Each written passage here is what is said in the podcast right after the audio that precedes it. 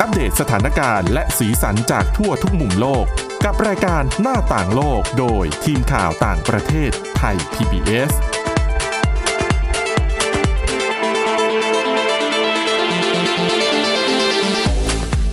สวัสดีครับ ต้อนรับคุณผู้ฟังสู่รายการหน้าต่างโลกกับทีมข่าวต่างประเทศไทย PBS นะครับ วันนี้พบกับคุณกรีนจิรวัตรมาสุขและผมก้าวพงศธรสุขพงศ์ครับ ครับผม สวัสดีครับ ครับ วันนี้มีหลากหลายประเด็นมาเล่าให้คุณผู้ฟังได้ฟังกันเหมือนเดิมนะครับ ตั้งแต่เรื่องของ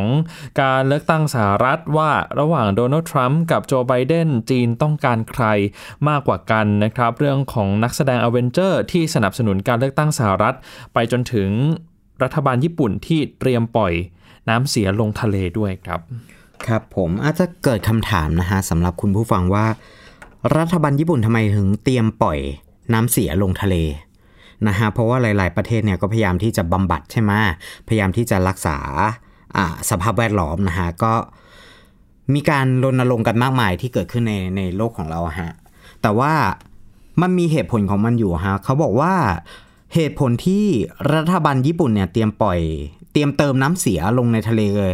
หลังจากมันเกิดเหตุการณ์วิกฤตในเกาะเซโตะนะฮะ คือตอนนั้นเนี่ยก่อนหน้านี้เกาะเซโตะเนี่ยมีความเสื่อมโทรมเป็นอย่างมากฮะ เนื่องจากรับน้ำเสียจากโรงงานอุตสาหกรรมในช่วงที่เศรษฐกิจมีการเติบโตสูง แล้วก็ พอปี 1973 เนี่ย กระทรวงสิ่งแวดล้อมเนี่ย ก็เริ่มต้นบำบัดน้ำเสียโดยการลดเกลือที่มีส่วนสร้างอาหาร อะไรอย่างเงี้ยลงไปเอ่อเติมลงไปในน้ำซึ่งก็เป็นสาเหตุที่ทำให้น้ำขุ่นมัว แล้วก็เน่าเสียเนี่ย แล้วก็มีการรณรงค์ทำให้อ่ามันปรับสภาพได้ดีขึ้น อย่างไรก็ตามเนี่ยหลังขั้นตอนการบำบัดต่างๆเนี่ยที่รัฐบาลญี่ปุ่นได้ดำเนินการไปเนี่ยก็พบกับปัญหาใหม่ นะฮะนั่นก็คือการตายของแพลงต้นซึ่งเกิดจากความหนาแน่นของเกลือไนโตรเจนที่รัฐบาลญี่ปุ่นเนี่ยเติมลงไปเพื่อไปทำให้น้ำมันสะอาดมากขึ้น โดยความหนาแน่นที่ต่ำลงทำให้สาหร่ายเปลี่ยนสี และจำนวนปลาก็ลดลงด้วย ส่งผลกระทบต่ออุตสาหกรรมการประมงนะฮะแล้วก็ฟาร์มเพาะเลี้ยงสาหร่ายก็ได้รับผลกระทบเช่นกัน เขาบอกว่าที่ญี่ปุ่นอะคำว่าน้ำใสอะมัน มันไม่ได้หมายถึงทะเลอย่างเดียวนะมันขนาดแม้แต่น้ำตามท่อก็สามารถเห็นปลาปลาคาร์ฟปลาตัวใหญ่ๆชนิดต่างๆ เนี่ยก็ว่ายเป็นภาพที่หลาย ๆ คนเห็นว่ามันเกิดขึ้นที่ญี่ปุ่น แล้วก็พยายามที่จะไปไปดูไปชมใช่ไหมแต่ทีนี้เนี่ยการบำบัดน้ำอย่างที่บอกอะบำบัดให้มันกลายเป็นน้ำที่ใสแจ๋วอย่างเงี้ยกลายเป็นว่าในบางบางแห่งนะมันก็เกิดเป็นน้ำพิษขึ้นมา ทีนี้ เขาบอกว่าเพื่อหาทางออกให้กับเรื่องนี้โดยไม่ขัดต่อข้อกฎหมายเดิม กระทรวงจะส่งร่างพระราชบัญญัติเนี่ยเพื่อแก้ไขกฎหมายมาตราการพิเศษนะฮะเกี่ยวกับการอนุรักษ์สิ่งแวดล้อมของทะเลเซโตะ ในสภาไดเอทแห่งชาติญี่ปุ่นนะฮะซึ่งมีกำหนดจัดประชุมในภายในต้นปีหน้า อย่างไรก็ตามขณะที่กระทรวงสิ่งแวดล้อมเนี่ยได้เตรียมกำหนดการที่จะเติมเกลือ แล้วก็เติมสารต่างๆ ที่พูดข้าง ข้างต้นเนี่ยครับเพื่อไปช่วยสะสร้างสารอาหารหรือเรียกง่ายๆว่า เติมของเสียลงไปเนี่ย ก็จะทำให้มีการกำหนดปริมาณที่จะเติมความหนาแน่นของเกลือชนิดดังกล่าว เพื่อไม่ให้เกิดเหตุน้ำเน่าเสียเกินกว่าจำเป็นสำหรับการดำเนินการต่างๆ รัฐบาลญี่ปุ่นเนี่ยจะมอบหมายให้หน่วยงานท้องถิ่นเป็นผู้รับผิดชอบนะฮะเพื่อ ให้ช่วยจัดการได้ง่าย รวดเร็ว แล้วก็แก้ปัญหาได้ตรงจุด ซึ่งหน่วยงานท้องถิ่นเนี่ยมีแผนจะใช้มาตรการพิเศษนี้ในช่วงฤดูการเลี้ยงสาหร่าย ระหว่างฤดูใบไม้ร่วงและก็ฤดูใบไม้ผลิโดยจะมีการเพิ่มปริมาณเกลืออโดยการปล่อยน้ำออกจากโรงงานบำบัดน้ำเสียเขื่อน อ่างเก็บน้ำเพื่อให้เกลือและสารอาหารเนี่ยเข้าสู่ทะเล ก็คือความหมายของของคำว่าเติมน้ำเสียลงไปก็คือการไปเพิ่มสารอาหารให้กับทะเลทำให้แบบพวกแพลงก์ต้นแล้วก็สาหร่ายเนี่ยมีอาหารมากขึ้นทำให้ประชากรปลาในทะเลเนี่ยแล้วก็เหล่าสาหร่ายเนี่ยที่ขาดสารอาหารอยู่เนี่ยมีจำนวนเยอะขึ้นครับทำให้สามารถประกอบธุรกิจต่อไปได้ อันนี้ก็คือ เขาเรียกว่าอะไรล่ะรักษามากเกินไปมันก็เกิดผลเสียเนาะอืมเพราะว่าที่ญี่ปุ่นอย่างเงี้ย ที่เราเคยเห็นคลิปในในเอ่ออินเทอร์เน็ตต่างๆเนี่ยในโซเชียลมีเดียเนี่ยก็จะเป็นคลองข้างทางที่มีปลาครับคาร์ปต่างๆ มากมาย แล้วก็มีความใสอย่างมาก มีคนเคยจุ่มกล้องโทรศัพท์ลงไปก็เห็นเป็นปลาใช้ชีวิตกันอยู่อะไรอย่างเงี้ย ซึ่งเอาจริง ๆ มันมันก็ดูสวยนะ แต่นั่นแหละอย่างที่บอกว่าพอมันบำบัดมากเกินไปเนี่ย มันไม่มีเขาเรียกว่าอะไร อาหารลงไปเติมเลยอะ่ะครับ มันก็ทำให้สิ่งมีชีวิตอยู่ยากนะ อืมครับผมอ่าโอเค ตอนนี้ก็ใกล้วันเลือกตั้งสหรัฐอเมริกาแล้วครับนะ ก็มีควันหลงต่างๆ มากมายนะฮะ แล้วนี่ก็ข่าวที่ผมหยิบยกขึ้นมาเนี่ย ก็เป็นเรื่องเกี่ยวกับนักแสดงของ a v e n g e r a v e n g e r เป็นเอ่อภาพยนตร์แล้วก็การ์ตูนอืมของค่ายมาเวล นะฮะซึ่งเป็นเกี่ยวกับฮีโร่เนี่ยแหละ ผมว่าคุณผู้ฟังน่าจะรู้จักดี เขาบอกว่าเมื่อพูดถึงซูเปอร์ฮีโร่แล้วแน่นอนว่าซูเปอร์ฮีโร่เนี่ยจะโผล่ขึ้นมาในใจเราเสมอก็จะเป็นทีมอเวนเจอร์ครับ เพราะว่าตัวภาพยนตร์เอ่ยอะไรเอ่ยมันมันสนุกแล้วก็น่าติดตามอะไรอย่างเงี้ยฮะ แต่เมื่อนักแสดงทีมอเวนเจอร์เนี่ย พยายามชวนเราออกไปเลือกตั้ง อืม ก็คือไม่ว่าจะเป็นมาร์ครัฟเฟอร์อ่ารัฟ ฟาโลนะฮะ ที่แสดงเป็นเดอะฮัลค์อะครับ แล้วก็โซอีซัลดานาแล้วก็สกาเลตโจแฮนสัน พอลลัดคริส อีแวน ดอนชีเดลนะฮะ แล้วก็โรเบิร์ต ดาวนี่จูเนียร์รวมไปถึงสองพี่น้องรุสโซเอ่อที่มีชื่อเสียงจากการกำกับภาพยนตร์เรื่องเนี้ยก็ปรากฏตัวผ่านกิจกรรมระดมทุนทางออนไลน์เมื่อวันอังคารที่ที่ที่แล้วอะฮะครับแล้วก็พร้อมกับคามาลาแฮร์ริส นะฮะผู้ท้าชิงตำแหน่งรองประธานาธิบดีพรรคเดโมแครตโดยแฮร์ริสเนี่ยได้กล่าวไว้ว่าอดีตนักแสดงจากเรื่อง Black Panther s a d w i c k Boseman นะฮะเป็นเขาเรียกเขาเรียกคนนี้ว่าเพื่อนรัก เขาบอกว่าท่ามกลางการเลือกตั้งอันดุเดือดของสหรัฐกับนโยบายการเลือกตั้งของประธานาธิบดีโดนัลด์ทรัมป์เนี่ยที่ฝ่ายเดโมแครตโจมตีว่าล้มเหลว ไม่ว่าจะเป็นเรื่องของการจัดการการแพร่ระบาด อของโควิด -19 จนกระทั่งล่าสุดเรื่องของกรณีการเลี่ยงภาษีเนี่ยแฮร์ริสเปรียบเทียบการเลือกตั้งในครั้งนี้เพื่อโค่นล้มทรัมป์จากเก้าอี้ประธานาธิบดีว่าไม่ต่างอะไรจากการสู้กับธานอสก็คือการเอา เรื่องของการเลือกตั้งในชีวิตจริงเนี่ยไปเปรียบเทียบกับในละครเขาบอกว่าไม่ว่าจะเป็นการต่อสู้กับธานอสตัวร้ายของเรื่องอะนะฮะ หรือว่าการต่อสู้เพื่อจิตวิญญาณของชาติอเมริกาของเรา ถ้าอเวนเจอร์เนี่ย เป็นตัวแทนของการรวมตัวของทุกคนทั่วกาแล็กซี่ไม่ว่าจะเป็นใครมาจากไหนไม่ว่าใคร ที่เราจะลงคะแนนเสียงให้ไม่ว่าบัมพบุษบุรุษของเราจะพูดภาษาอะไรเนี่ย คนอเมริกันสามารถรวมตัวกัน แล้วก็สามารถทำให้ประเทศของเราเดินทางไปในทิศทางที่มันถูกที่ควร อันนี้คือแฮร์ริสเป็นผู้กล่าวนะฮะครับ แล้วก็แนะให้ทุกคนเนี่ยไปลงคะแนนเสียงกันในวันที่ 3 พฤศจิกายนที่จะถึงนี้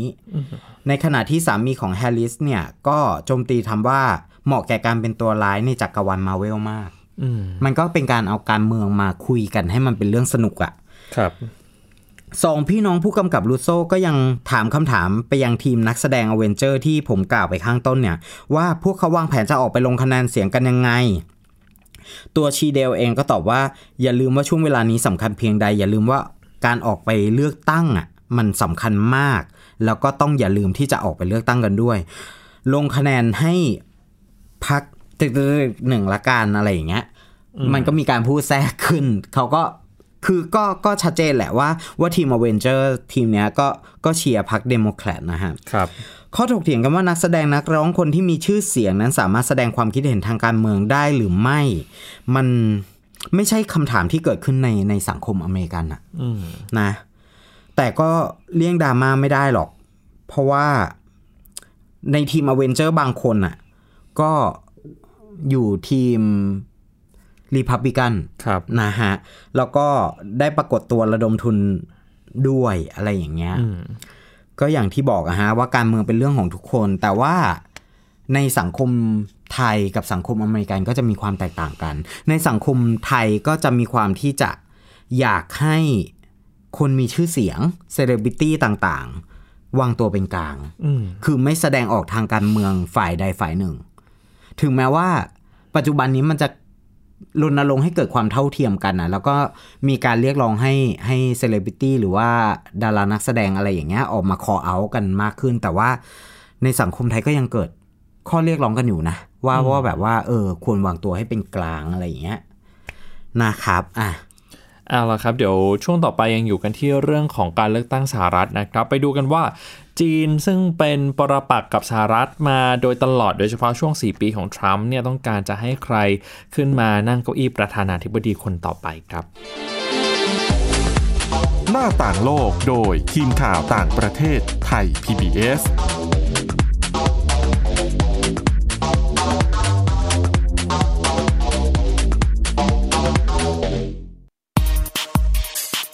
ทยาศาสตร์อยู่รอบตัวเรา มีเรื่องราวให้ค้นหาอีกมากมาย เทคโนโลยีใหม่ ๆ เกิดขึ้นรวดเร็วทำให้เราต้องก้าวตามให้ทัน อัปเดตเรื่องราวทางวิทยาศาสตร์ เทคโนโลยี และนวัตกรรม ที่จะทำให้คุณทันโลก กับรายการ s c i e n t e c h ทุกวันจันทร์ถึงวันศุกร์ทางไทย PBS Radio ม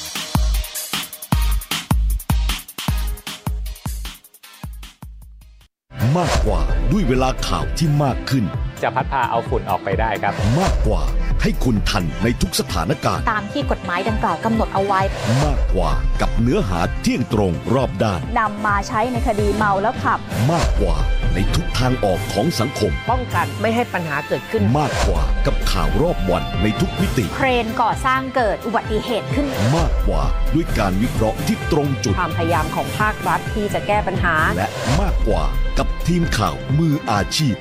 ข่าวไทย PBS ให้คุณได้มากกว่า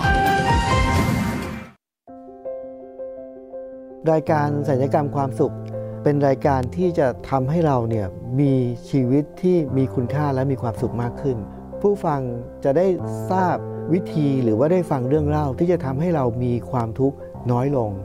มีความสุขมากขึ้น มีชีวิตที่มีคุณค่าแล้วก็มีพลัง ฟังเรื่องเล่าจากประสบการณ์จริง ที่จะช่วยให้เรามองมุมกลับ ปรับมุมคิดกับรายการศัลยกรรมความสุข สดทุกวันเสาร์ 15 นาฬิกา ทางไทย PBS Digital Radio เว็บไซต์ www.thaipbspodcast.com และแอปพลิเคชัน Thai PBS Podcast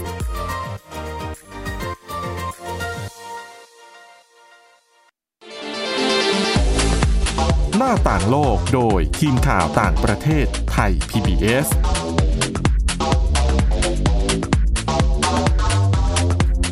กลับมาสู่ช่วงที่ 2 ของหน้าต่างโลกนะครับ อย่างที่เกริ่นเอาไว้เมื่อสักครู่ว่าช่วงนี้มาคุยกันบ้างว่า จีนจะ ต้องการให้โดนัลด์ทรัมป์หรือว่าโจไบเดนเนี่ยขึ้นมารับตำแหน่งประธานาธิบดีสหรัฐคนต่อไปนะครับ เพราะว่าอย่างที่ทราบกันดีว่าในยุคของโดนัลด์ทรัมป์เนี่ยการดำเนินนโยบายอะไรก็คาดเดาไม่ได้ แล้วก็ทำให้ความสัมพันธ์ระหว่างสหรัฐกับจีนตกต่ำมากที่สุดในรอบกว่า 40 ปีเลยก็ได้นะครับคือชนวนความขัดแย้งเนี่ยก็เริ่มมาจากการทำสงครามการค้านะครับ แล้วก็ มาแตะประเด็นละเอียดอ่อนอื่น ๆ ด้วยทั้งเรื่องของพื้นที่พิพาท ไม่ว่าจะเป็นไต้หวันทะเลจีนตะวันออก ทะเลจีนใต้รวมถึงประเด็นในฮ่องกงนะครับ จะสังเกตเห็นว่าในระยะหลังยิ่งช่วงไม่กี่เดือนที่ผ่านมาเนี่ยสหรัฐก็จะลงดาบจีนหนักขึ้น ทั้งการคว่ำบาตรเจ้าหน้าที่จีนคว่ำบาตรเจ้าหน้าที่ฮ่องกงที่มีความเกี่ยวข้อง กับการปราบปรามกลุ่มผู้ชุมนุมการออกกฎหมายต่างๆ ที่จีนพยายามควบคุมฮ่องกงให้ได้มากยิ่งขึ้นนะครับ ทีนี้ทั้งสองฝ่ายก็ตอบโต้กันไปมา จนกระทั่งเป็นการตอบโต้กันทางการทูต เมื่อช่วงเดือนกรกฎาคมที่ต่างฝ่ายต่างก็ปิดสถานกงศุลของอีกฝ่ายนะครับ จนทำให้ความสัมพันธ์เนี่ยมันร้อนระอุมากขึ้น แล้ว นอกจากนี้ครับก่อนหน้านี้เนี่ยถ้าย้อนกลับไปเมื่อปี 2561 รัฐบาลของโดนัลด์ทรัมป์เองก็เคยประกาศยุทธศาสตร์หนึ่งที่เรียกว่าอินโดแปซิฟิกนะครับก็คือจะมีอาณาเขตที่กว้างกว่าเอเชียแปซิฟิกที่เรารู้จักกันดีนะครับ ถ้าเราไปดูในแผนที่เนี่ยครับจะเห็นเลยว่าสหรัฐเองก็ มีการตั้งฐานทัพจริง ๆ ตั้งฐานทัพเนี่ยตั้งมานานแล้วนะครับ ส่วนหนึ่งเนี่ยมันก็แสดงให้เห็นเลยว่าสหรัฐพยายามที่จะปิดล้อมจีนอย่างต่อเนื่องตั้งแต่ยุคของโอบามา มาจนถึงทรัมป์ถึงแม้ว่าทรัมป์จะไม่ได้ออกตัวหรือว่าไม่ได้เข้ามามีส่วนเกี่ยวข้องกับการดำเนินกิจกรรมต่างๆ ในภูมิภาคเอเชียแปซิฟิกมากเท่าไหร่เนี่ยแต่การดำเนิน ยุทธการทางทหารต่างๆ ก็ยังคงเกิดขึ้นเรื่อยๆนะครับ เช่นการที่สหรัฐกองทัพเรือสหรัฐเนี่ยส่งกองเรือบรรทุกเครื่องบินเข้ามาในภูมิภาคของเราเนี่ยเมื่อช่วงกลาง ปีที่ผ่านมานะครับถือว่าเป็นการส่งมาครั้งแรกในรอบ 3 ปีเลยก็ว่าได้ แล้วก็ส่งมาในช่วงที่หลาย ๆ ประเทศกำลังเผชิญกับการระบาดของโควิด -19 อย่างหนัก ซึ่งเรื่องนี้เนี่ยทำให้จีนไม่พอใจเป็นอย่างมากนะครับก็เกิดการวิวาทะกันไปมา จีนเองก็พยายามที่จะฝ่าวงล้อมของสหรัฐ ออกมายังน่านน้ำให้ได้นะครับ จะสังเกตเห็นว่ามีความพยายามที่จีนจะเข้ามา ตั้งฐานทัพ คือใช้ฐานทัพของกัมพูชาเนี่ยคือฐานทัพเรียมใกล้ๆกับเมืองสีหนุวิวทางภาคใต้ของกัมพูชาน่ะนะครับ เพราะว่าส่วนหนึ่งก็มีการสันนิษฐานกันว่าเอ๊ะเพราะว่าฐานทัพเนี่ยตั้งอยู่ไม่ไกลจากทะเลจีนใต้หรือเปล่า แต่ว่ารัฐบาลกัมพูชาเองเขาก็ออกมาปฏิเสธกระแสข่าวที่ว่านี้นะครับ บอกว่าจีนไม่มีความจำเป็นที่จะต้องเข้ามาตั้งฐานทัพในประเทศของเขา เพราะว่าในหมู่เกาะพี่ พื้นที่พิพาทในทะเลจีนใต้เนี่ยจีนก็ตั้งฐานทัพ ฐานอาวุธยุโทโธปกรณ์ต่างๆ เอาไว้อยู่แล้วนะครับ ไม่มีความจำเป็นอะไรแล้วก็รัฐบาลกัมพูชาเองก็ยังยืนยันว่า การให้ต่างชาติเข้ามาตั้งฐานทัพเนี่ยขัดต่อรัฐธรรมนูญด้วย ซึ่งเรื่องนี้ก็ยังเป็นที่ถกเถียงแล้วก็เป็นการคาดเดากันไป แต่ว่าเมื่อช่วงสุดสัปดาห์ที่ผ่านมาเราจะเห็นว่ามีกลุ่มผู้ประท้วงชาวกัมพูชาเนี่ยประท้วงในกรุงพนมเปญต่อต้านการเข้ามาของจีนเช่นเดียวกันนะครับ นอกจากที่กัมพูชาเราก็จะเห็นความเคลื่อนไหวของจีน ในศรีลังกาในเมียนมานะครับ เหล่านี้เนี่ยเป็นความพยายามที่จีนจะฝ่าวงล้อมออกมา แล้วก็ขยายอิทธิพลของจีนมาให้ประชิดกับน่านน้ำที่สหรัฐก็มักจะส่งเรือ ส่งกองเรือเข้ามาเพื่อเน้นย้ำหลักการเสรีภาพของการเดินเรือแล้วก็การเดินอากาศอยู่เสมอๆนะครับ ถึงแม้ว่าทรัมป์ เองจะไม่ได้ให้ความสำคัญกับภูมิภาคมากเท่าไหร่ แล้วก็ยังชูเรื่องของอเมริกาต้องมาก่อน แต่ว่าในช่วง 4 ปีที่ผ่านมาก็ไม่ได้หมายความว่าสหรัฐจะหายไปเลยนะครับ ก็ยังพบความเคลื่อนไหวของสหรัฐมาเรื่อยๆ ทีนี้คำถามก็คือการเลือกตั้งในปีนี้เนี่ยจีนต้องการให้โดนัลด์ทรัมป์หรือว่าโจไบเดนขึ้นมานั่งเก้าอี้ประธานาธิบดีคนต่อไป ซึ่งจริงๆ ต้องบอกคุณผู้ฟังก่อนว่า ถ้าใครจะขึ้นมานั่ง เก้าอี้นี้เนี่ยก็ส่งผลกระทบต่อการดำเนินนโยบายทั้งนั้นนะครับทั้งเรื่องการค้าเรื่องความมั่นคง เพียงแต่ว่ารูปแบบในการแสดงออกเนี่ยจะแตกต่างกันไปสี่ปีที่ผ่านมาคุณผู้ฟังอาจจะพอเห็นภาพแล้วว่าโดนัลด์ทรัมป์มีนโยบายเป็นอย่างไรนะครับ ผมสรุปคร่าวๆให้ฟังก็คือ นโยบายเนี่ยคาดเดาไม่ได้นะครับเล็งผลระยะสั้นๆ แล้วก็ไม่ได้มียุทธศาสตร์ที่ ไปไกลๆนะครับ เพราะฉะนั้นเรื่องนี้อาจจะเป็นเรื่องที่ดีและไม่ดีกับจีนก็ได้นะครับ เพราะว่าท่าทีแบบนี้เนี่ยเราอาจจะไม่ได้เห็นจากโจไบเดน ตอนนี้โจไบเดนเองก็ยังไม่ได้มีนโยบายชัดเจนเกี่ยวกับ สหรัฐต่อภูมิภาคเอเชียแปซิฟิก แต่ถ้าเราย้อนกลับไปดูช่วง 8 ปีของบารักโอบามา ก็พอจะสรุปได้ว่านโยบายของโจไบเดนเองก็คงไม่ได้ต่างออกไปนะครับ เช่น อาจจะส่งเสริมกลไกความร่วมมือระหว่างประเทศมากขึ้นนะครับ การพูดคุยพหุภาคี ซึ่งทรัมป์เนี่ยไม่ได้ให้คุณค่ากับเรื่องของกลไกความร่วมมือระหว่างประเทศเลย คือเวลาจะเจรจาก็จะเน้นการเจรจาแบบทวิภาคี หรือว่าการเจรจาสองฝ่าย มากกว่านะครับ แล้วก็โจไบเดนแน่นอนพอเดโมแครตขึ้นมา ถ้าสมมติเดโมแครตขึ้นมาเนี่ยการให้คุณค่ากับหลักสิทธิมนุษยชนก็น่าจะเน้นย้ำเรื่องนี้มากขึ้น รวมถึงการชูบทบาทของสหรัฐ ให้กลับมาเป็นผู้นำบนเวทีโลกด้วยนะครับ พูดง่ายๆก็คือถ้าโจไบเดนชนะการเลือกตั้งเนี่ย เราพอจะอนุมานได้ว่านโยบายก็คือการแสวงหาพันธมิตรทางการค้าเพื่อปิดล้อมจีน แล้วก็สร้างกฎเกณฑ์การค้าระหว่างประเทศขึ้นมาใหม่ แต่อาจารย์อาร์มตั้งนิรันด์ก็วิเคราะห์นะครับว่าท่าทีของโจไบเดนเนี่ยจะเรียกได้ว่าเป็นโอบามา 2.0 ในรูปแบบที่ชงชังมากกว่า แข็งกร้าวดุดันมากกว่า แต่มียุทธศาสตร์ระยะยาว แล้วก็นโยบายเนี่ย ค่อนข้างคาดเดาได้ง่าย ทีนี้ถ้าฝั่งของจีนเราจีนต้องการใครนะครับ คือก่อนหน้านี้ก็มีผู้เชี่ยวชาญหลายคนออกมาบอกว่า จริง ๆ จีนอาจจะต้องการโจไบเดนเพราะนโยบายของไบเดนเนี่ยคาดเดาได้ง่ายนะครับว่าจะไปในทิศทางไหนแต่เมื่อสัปดาห์ก่อนผมคุยกับอาจารย์สุรชาติบำรุงสุขนะครับจากคณะรัฐศาสตร์จุฬาลงกรณ์มหาวิทยาลัย อาจารย์เป็นผู้เชี่ยวชาญด้านความมั่นคงระหว่างประเทศด้วย อาจารย์ก็เปรียบเทียบให้ฟังครับว่าจริง ๆ นโยบายของโจไบเดนเนี่ยอาจจะคาดเดาได้ง่าย แต่นโยบายของทรัมป์เองมันก็ช่วยขับให้บทบาทของจีนเนี่ย เห็นชัดมากขึ้นบนเวทีโลกนะครับ เอาง่ายๆเลยครับคุณผู้ฟังถ้าเปรียบเทียบกันในเรื่องของการระบาดของโควิด -19 เนี่ย เราจะเห็นว่าสหรัฐเองพยายามที่จะถอนตัวออกจากองค์การอนามัยโลกมาโดยตลอดพยายามโจมตีนะครับ แล้วก็ไม่ได้เน้นย้ำถึงความร่วมมือในการผลิตวัคซีนระหว่างประเทศมากเท่าไหร่ แต่ในขณะที่จีนเนี่ย บทบาทพลิกกลับไปเลยนะครับ คือพยายามเน้นชูบทบาทของจีนที่จะเข้ามาช่วยเหลือประเทศต่างๆ ให้รอดพ้นจากการระบาดของโควิด -19 พยายามส่งเสริม การผลิตวัคซีนเคยบอกด้วยซ้ำนะครับ ประธานาธิบดีสีจิ้นผิงเนี่ยบอกว่า จะให้วัคซีนเป็นสินค้าสาธารณะของโลก คือบทบาทของจีนเนี่ยโดดเด่นมากในช่วงการระบาดของโควิด -19 แล้วยิ่งทรัมป์พยายามโดดเดี่ยวตัวเองมากเท่าไหร่ ก็ยิ่งช่วยทำให้บทบาทของจีนเนี่ยมีทุกประเทศหลาย ๆ ประเทศเนี่ยมองเห็นบทบาทของจีนมากขึ้นเท่านั้นนะครับ ซึ่งถ้าเรามองในจุดนี้เนี่ยโอเค นโยบายทรัมป์อาจจะคาดเดาได้ยาก จีนอาจจะไม่ค่อยชอบเท่าไหร่ แล้วก็เวลา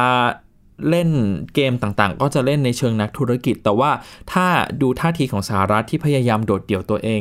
สีจิ้นผิงเองเนี่ยก็คงมองว่าการได้ทรัมป์กลับมาเป็นประธานาธิบดีอีกครั้งหนึ่งเนี่ยจะช่วยส่งเสริมบทบาทของจีนบนเวทีโลกให้มากขึ้นนะครับ นี่เป็นสิ่งที่น่าสนใจเหมือนกันว่า ในวันที่4พฤศในวันที่ 3 พฤศจิกายนนี้เนี่ยจะ เป็นอย่างไร ผลการเลือกตั้งจะออกมาในรูปแบบไหน แต่ว่าแน่นอนการเลือกตั้งในปีนี้มันแตกต่างออกไปจากเมื่อ 4 ปีที่แล้วนะครับ ด้วยปัจจัยการระบาดของโควิด -19 ทำให้การลงคะแนนผ่านทางไปรษณีย์การเลือกตั้งล่วงหน้าเนี่ยเข้ามามีบทบาทสำคัญมากนะครับ เพราะฉะนั้นหลายๆ คนที่เป็นผู้เชี่ยวชาญก็มองตรงกันว่าในวันที่ 3 พฤศจิกายนเราอาจจะ ยังไม่ทราบ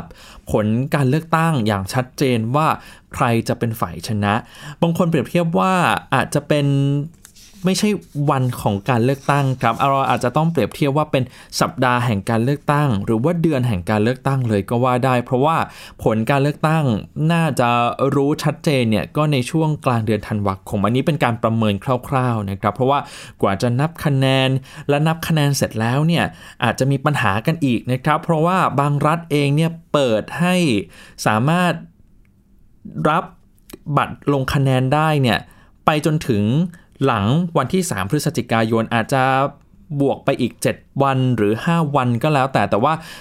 บัตรเลือกตั้งเนี่ยจะต้องประทับตาในวันที่ 3 พฤศจิกายนนะครับ ซึ่งประเด็นนั้นเนี่ยอาจจะทำให้ทรัมป์ไม่พอใจแล้วก็ลุกขึ้นมาบอกว่านี่มีเกิดการโกงการเลือกตั้ง เกิดการทุจริตการเลือกตั้งขึ้นก็ได้ ซึ่ง